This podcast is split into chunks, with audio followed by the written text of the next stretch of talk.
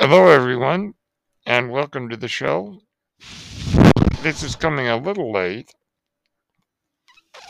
but it is my review of Chapter 5 of the Book of Boba Fett The Return of the Mandalorian. Uh, for information, I was on a show last week on Flick and Reel with Jesse Swift and Sean Wingblade, which I will link in the description and we reviewed this very chapter. So if you want to get my thoughts from last week, check it out. So join me today as we dive in. See you in a minute.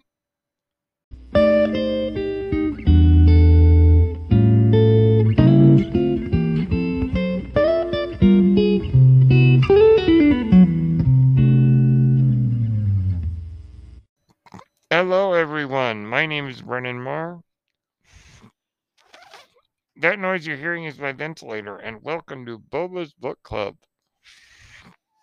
Presented by Page Turners They Were Not, my Star Wars podcast. Today we are going to review Chapter 5 of the Book of Boba Fett, entitled The Return of the Mandalorian. And now I have come up with a new way that I'm going to review. So what we're going to do is I'm first going to give you my overall thoughts, followed by what I liked, followed by what I didn't like. Then we're going to take a break to hear about our sponsor. And after that, I'll talk about the big picture and the sort of the big picture and cool moments of the show, followed by the where I think it's going to go next, and then we will conclude. So that way, my thoughts are a little more organized. So, overall thought fantastic episode. It is so great to see Din Djarin again obviously he does not have Grogu with him, as he is taking Grogu to Luke Skywalker, or Luke Skywalker came to them, as you recall. But it was really great to see him again, and this is his episode. Boba doesn't even appear. Uh, this is more like an interlude, which I think is great. We get to see some familiar faces or familiar helmets. And it's just, oh, and we get to see a really neat new vehicle for Din, for the Mando, now that the Razor Crest has been destroyed. An overall wonderful episode revealing more insights into, particularly into the culvert to which uh, the Mandalorian belongs, the Children of the Watch. And how uh, I think they're a serious cult and he needs to get away. And we'll see if he eventually decides to abandon them. But wonderful episode. So much enjoyed it. Um, I do not believe, as some people have said online, that it that it reveals why the Book of Boba Fett stinks. Mandalorian's better, and we want that anyway. I don't agree with that assumption. Um, but uh, that's not really why I'm here today. Not to talk about what other people think, but what I think. And overall, I think this is a great episode. Okay, so let's talk about what I like. And, and by what I like, I mean the moments that really stand out. Okay? So the opening scene in the butcher shop, oh my word. In that like meat locker. Wow. The seeing the silhouette of the Mandalorian on those plastic doors. Uh, I'm not sure what you call those partitions that they use in like a meat packing facility. And the silhouette of him, and then he emerges. That was a cool shot. And he's got the dark saber, and he makes mincemeat of those um Clatu- Clatu- Clatunians, I think they're called. Shoot, I better memorize that from trivia. Um, the fight with their boss. Wow. Uh, let's just say that was that was quite brutal. And you basically see him cut in half. And then and then in this really cool shot, which I thought was fantastic, you see him beheaded. That was cool. Um, that 360 degree shot was pretty interesting when when Boba or Boba, I'm sorry, I keep wanting to call him Boba. When the Mando turned in that bounty to that those those that one alien, who is an Ishi Tib, by the way, that I know. So then he goes, and where does he go? Another great moment, a moment I loved. And that was seeing him hang out with the the, the armorer and the big guy, Paz Vizsla. Paz Vizsla, voiced, of course, by Jon Favreau. I'm not I'm not sure who plays him in the suit. Um, great to see those guys again. That was really neat. The fight between Paz Vizsla and Mando, um, the, the right to the dark saber was pretty interesting. And we also get some insight into what the armorer thinks of Bo Katan. Or, or Bo Katan, as she says. So Bo Katan, Kryze, you know, uh, had the dark saber and at some point lost it to Moff Gideon. Now, when so it's really interesting that Mando mentions to the armorer, "Do you know Bo-Katan?" And and she says an interesting line. She says, "Bo-Katan is a cautionary tale." Thought that was interesting. And then it, it, she tells Mando about, um, basically says, you know, Bo-Katan laid claim to be ruler of Mandalore, but only by blood and by the sword, the, the, the dark saber. So it's clear that in the Mandalorian culture, at least in the case of the armorer, and you know more extremist and fundamental Mandalorians, that blood is not what determines who gets the dark saber. So that would make seem that maybe Tar Vizsla, the creator of the dark saber, uh, it maybe it wasn't a family heirloom. It was more that had to be won, and that certainly makes sense because the armorer says that it was gifted to Bo-Katan and not given by and not received by creed, as she says. And I believe what she means by creed is the creed, yet you have to fight for it. So the armor is basically saying, Pasha, Sabine gave her the dark saber. She didn't win it. So of course she wasn't the rightful ruler of Mandalore. So I think that explains why Bo-Katan couldn't just take it from Din Djarin because she was saving face in that moment. When Moff Gideon said, that's not how this works. Because Bo-Katan probably realized, I'm a man, I need to be the ruler of Mandalore, so I need to fight for it. I can show those naysayers, like the armor, that I that I can fight through it, that I can win it. So it, it becomes more of a matter of pride.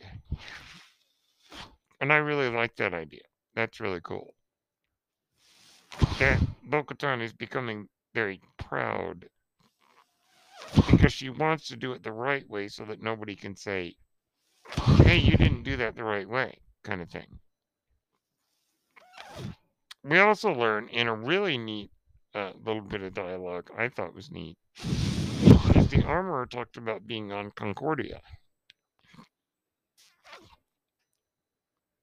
So Concordia is the moon of Mandalore.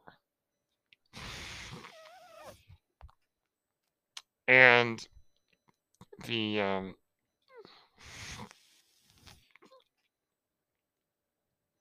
so uh, you know what's we learn in the Clone Wars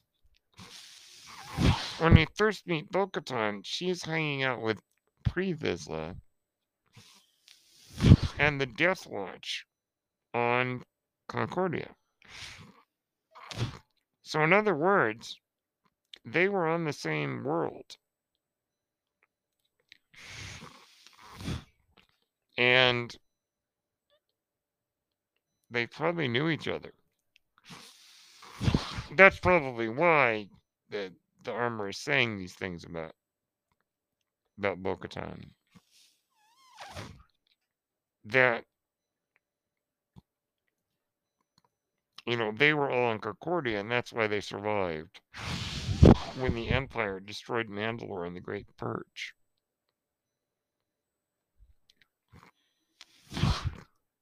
I know I'm going on a little long, but there's a lot of neat stuff in this episode. So, one of the things that the armor says that I thought was really cool.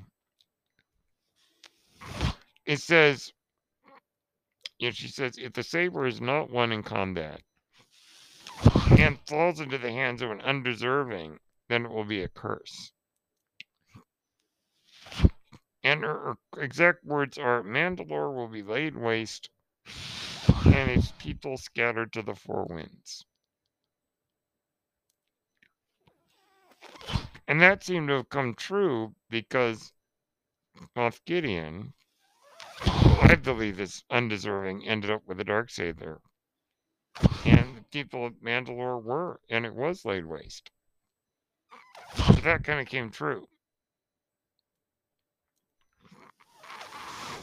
Um, another thing that's really, really neat is we get to see the Great Purge of Mandalore. In a very Terminator 2 or even Terminator look, we see these TIE bombers dropping like almost what looks like nuclear bombs on Mandalore, destroying the capital, which is called Sundari, seeing the KX droids like K2SO and and probe droids blowing shooting things and looking for people to murder. It's very much out of um, Terminator, and it's got all these flames in the background, and well, yeah, it's a Terminator 2 moment, to say the least. And now we actually get to see what the Great Purge looked like. And the TIE bombers are really quite deadly. Okay. One other thing I really liked is that the spear that um, the Mando was given by Ahsoka after Ahsoka defeated the Magistrate.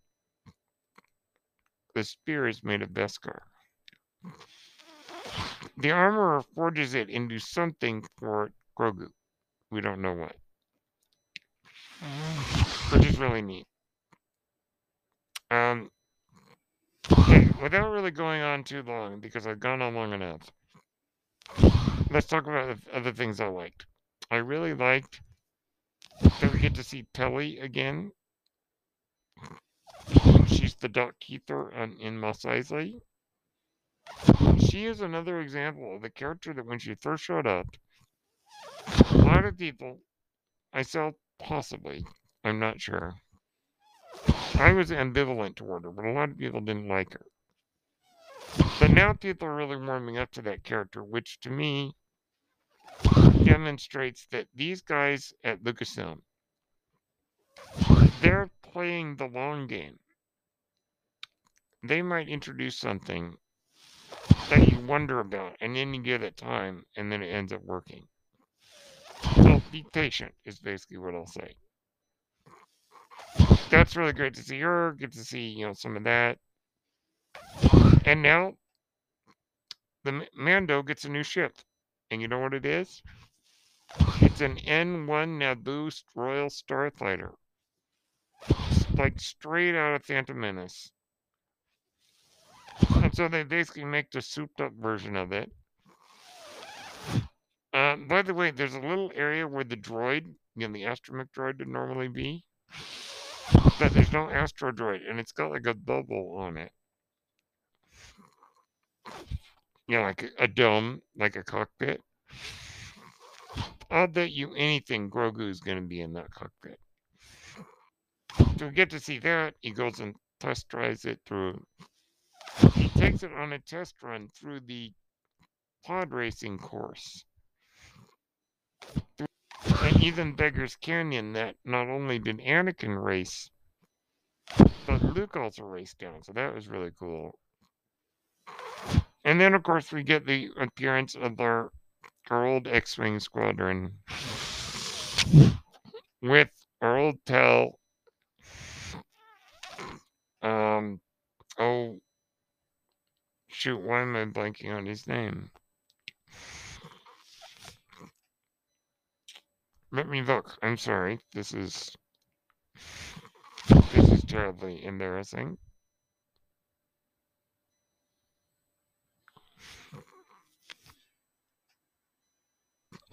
I'm sorry. Bear with me.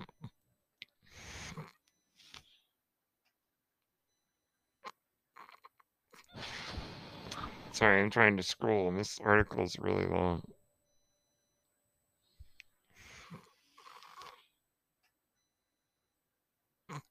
Yep, Carson did Teva. Carson did Teva.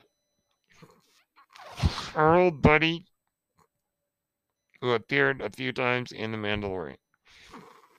Great to see him again. And then, of course, seeing this Starfighter in action is so neat.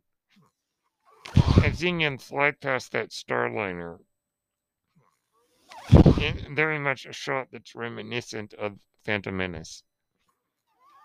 Oh, and that little Rodian. That's that's pretty funny little addition there. And then uh and then uh Fennec Shand shows up. So a lot of great stuff. Those are a lot of the things that I like that really stand out. And I really like that we get an insight into what the Children of the Watch with the armor think about Bo-Katan. So I think basically they blame her for the destruction of Mandalore. Yeah, that she was unworthy to be leader because she didn't win it the right way and didn't rule the right way, and that's kind of interesting. Okay, um, anything I disliked? Um, you know what? Not really. Not really. I don't know if that was the most convincing looking Rodian. Uh, that's about it. I mean, really, it's my dislikes are so very minor that they're not really worth mentioning. Okay, we're going to take a break. And when we come back, we will continue. See you in a minute.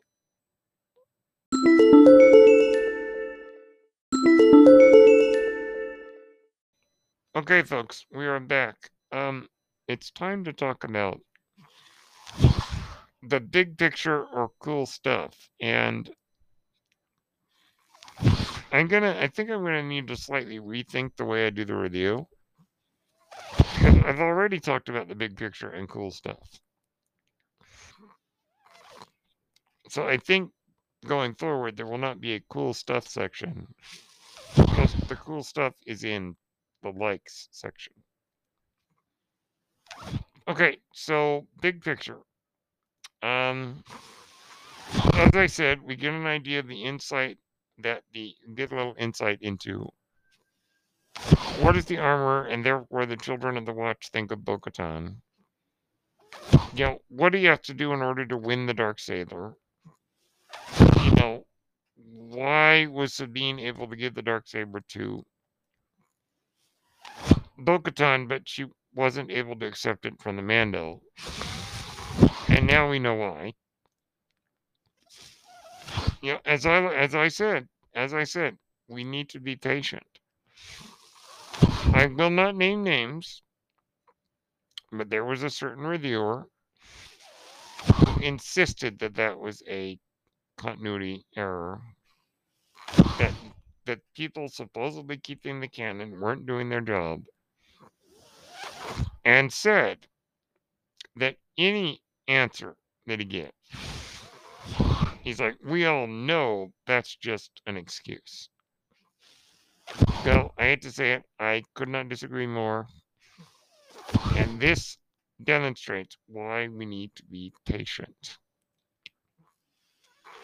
with Star Wars. And I'd also like to add, before moving on, every episode or new piece of Star Wars content, particularly shows, brings with it the dread that it's going to have something in it that people don't like and they light the internet on fire. Now, without getting too preachy, let me remind you Ahsoka Tano herself was one of those things. People detested that character. Yet another example of people wanting to bring the internet down.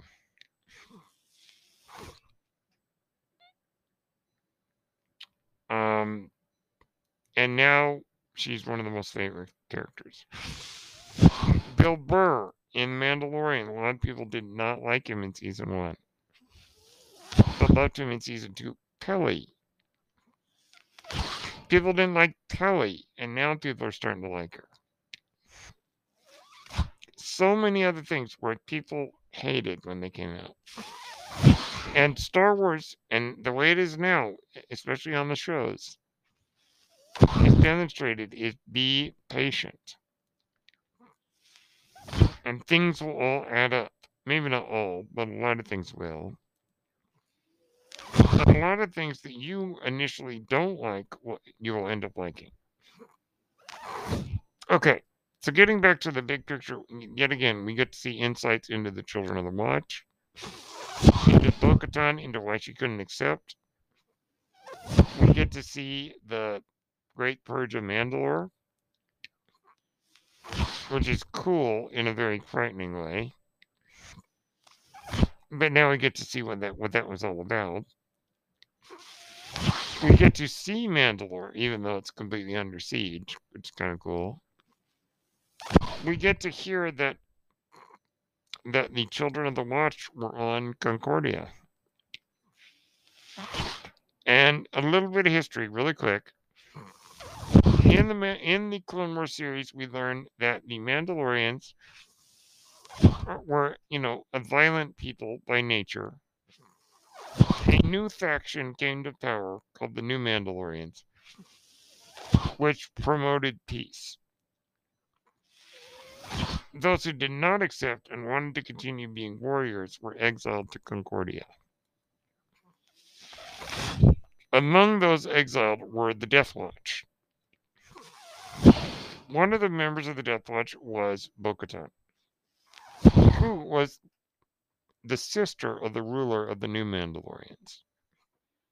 It'd be interesting to know more about their family uh, split, it seems.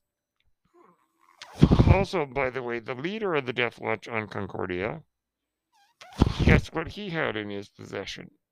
The Dark Saber.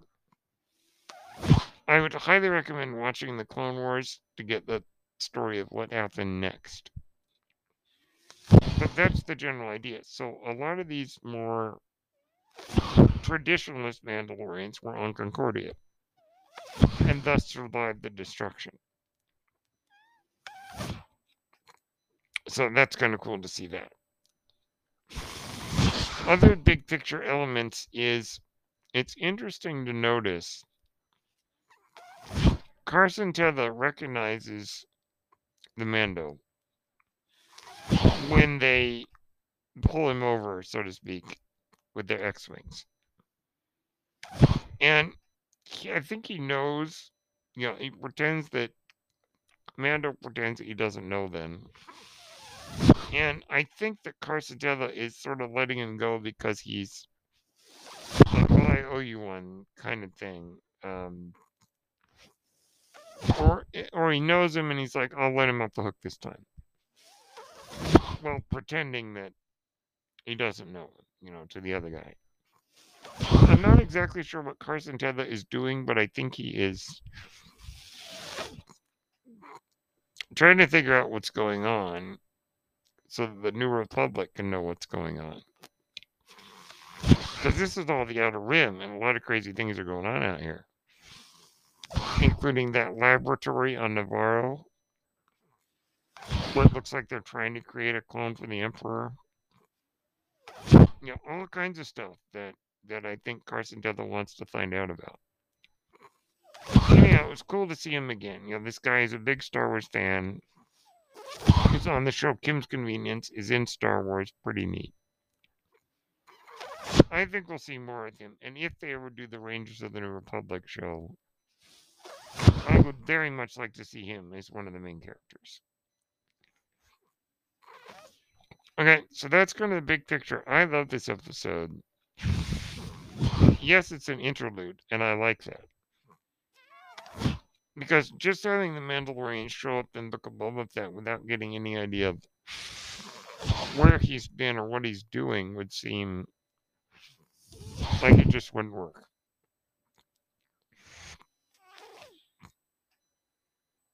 So that's the big picture. All right, predictions. You know what? At this point, I don't have any predictions other than is Grogu going to show up? Probably not, but you know. Uh, will Luke Skywalker teach uh, Din how to use the dark saber? That's a very good question. I have no idea. That is one thing I wonder about, prediction wise. Prediction, I think, is these last two episodes are going to be the war with the Pikes. I imagine they might be like a two-parter. And I think Boba's going to ride the Rancor, for one thing. I think he's going to have quite an army of allies. So that's all I'm really willing to venture any predictions on. I am at the point right now, I'm willing to take whatever comes. I trust these creators. I trust Dave Filoni and Jon Favreau and Robert Rodriguez. I'm very glad for the directors that we've gotten so far in this series. So, it's good stuff. All right, so those are my thoughts on Chapter 5 of the Book of Boba Fett Return of the Mandalorian. This is a great episode. I love this show. I really do. My name is Brennan Marr. That noise you're hearing is my ventilator. And thank you for tuning in, tuning in. Sorry, not turning in. Tuning in to Boba's Book Club, presented by Page Turners They Were Not. My Star Wars podcast. May the Force be with you.